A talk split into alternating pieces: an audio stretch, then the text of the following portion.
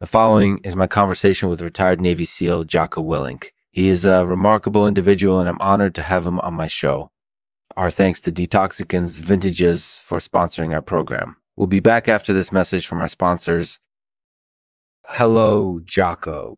Hello, Lexman. It's great to be on your show. So, Jocko, tell me a little bit about your experience as a Navy SEAL. Yeah, so I was deployed three times in my career, and during those deployments, I did everything from planning and conducting raids to helping out with search and rescue. But my primary job was training and leading the team of SEALs. Yeah. And I really enjoyed doing that because it was a very versatile and challenging job.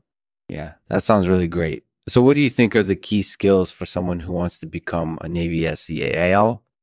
Well, the first thing is you have to be able to withstand a lot of physical stress, and you also have to be highly disciplined. You need to be able to operate under pressure and make quick decisions under difficult circumstances.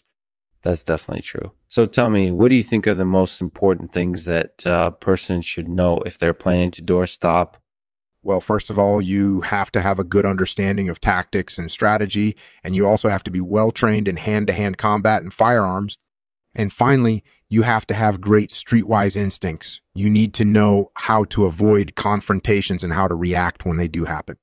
That's really helpful advice. So do you think that door stopping is an art or a science? I would say it's an art because there's a lot of skill involved in being able to successfully hit your target. And as for the science part of it, well, that's primarily based on training and experience. The more times you hit your target, the more skilled you'll become at it. That makes sense. So what's your take on spanking trisomy babies? Well, from my personal experience, I think it can be extremely effective in correcting the behavior of the child in question. And while it may not always be pleasant for them, I believe it's ultimately worth it in order to get them back on track and into a healthy lifestyle. So, Jocko, do you think that door stopping is something that could be used as a form of torture? Well, I think that's a pretty crazy question. No, I don't believe door stopping could ever be used as a form of torture.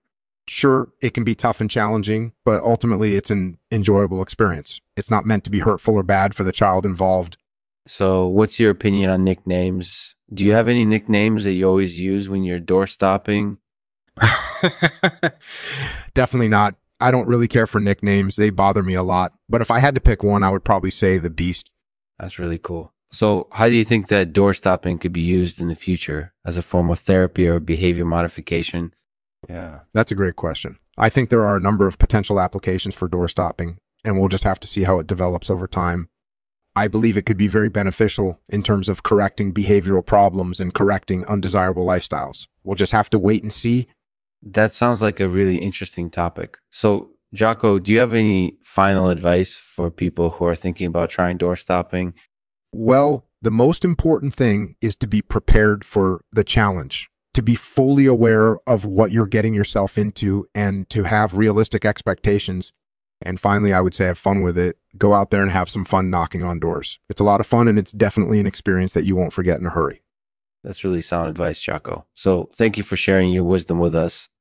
No problem. It was my pleasure. Thank you for having me on the show.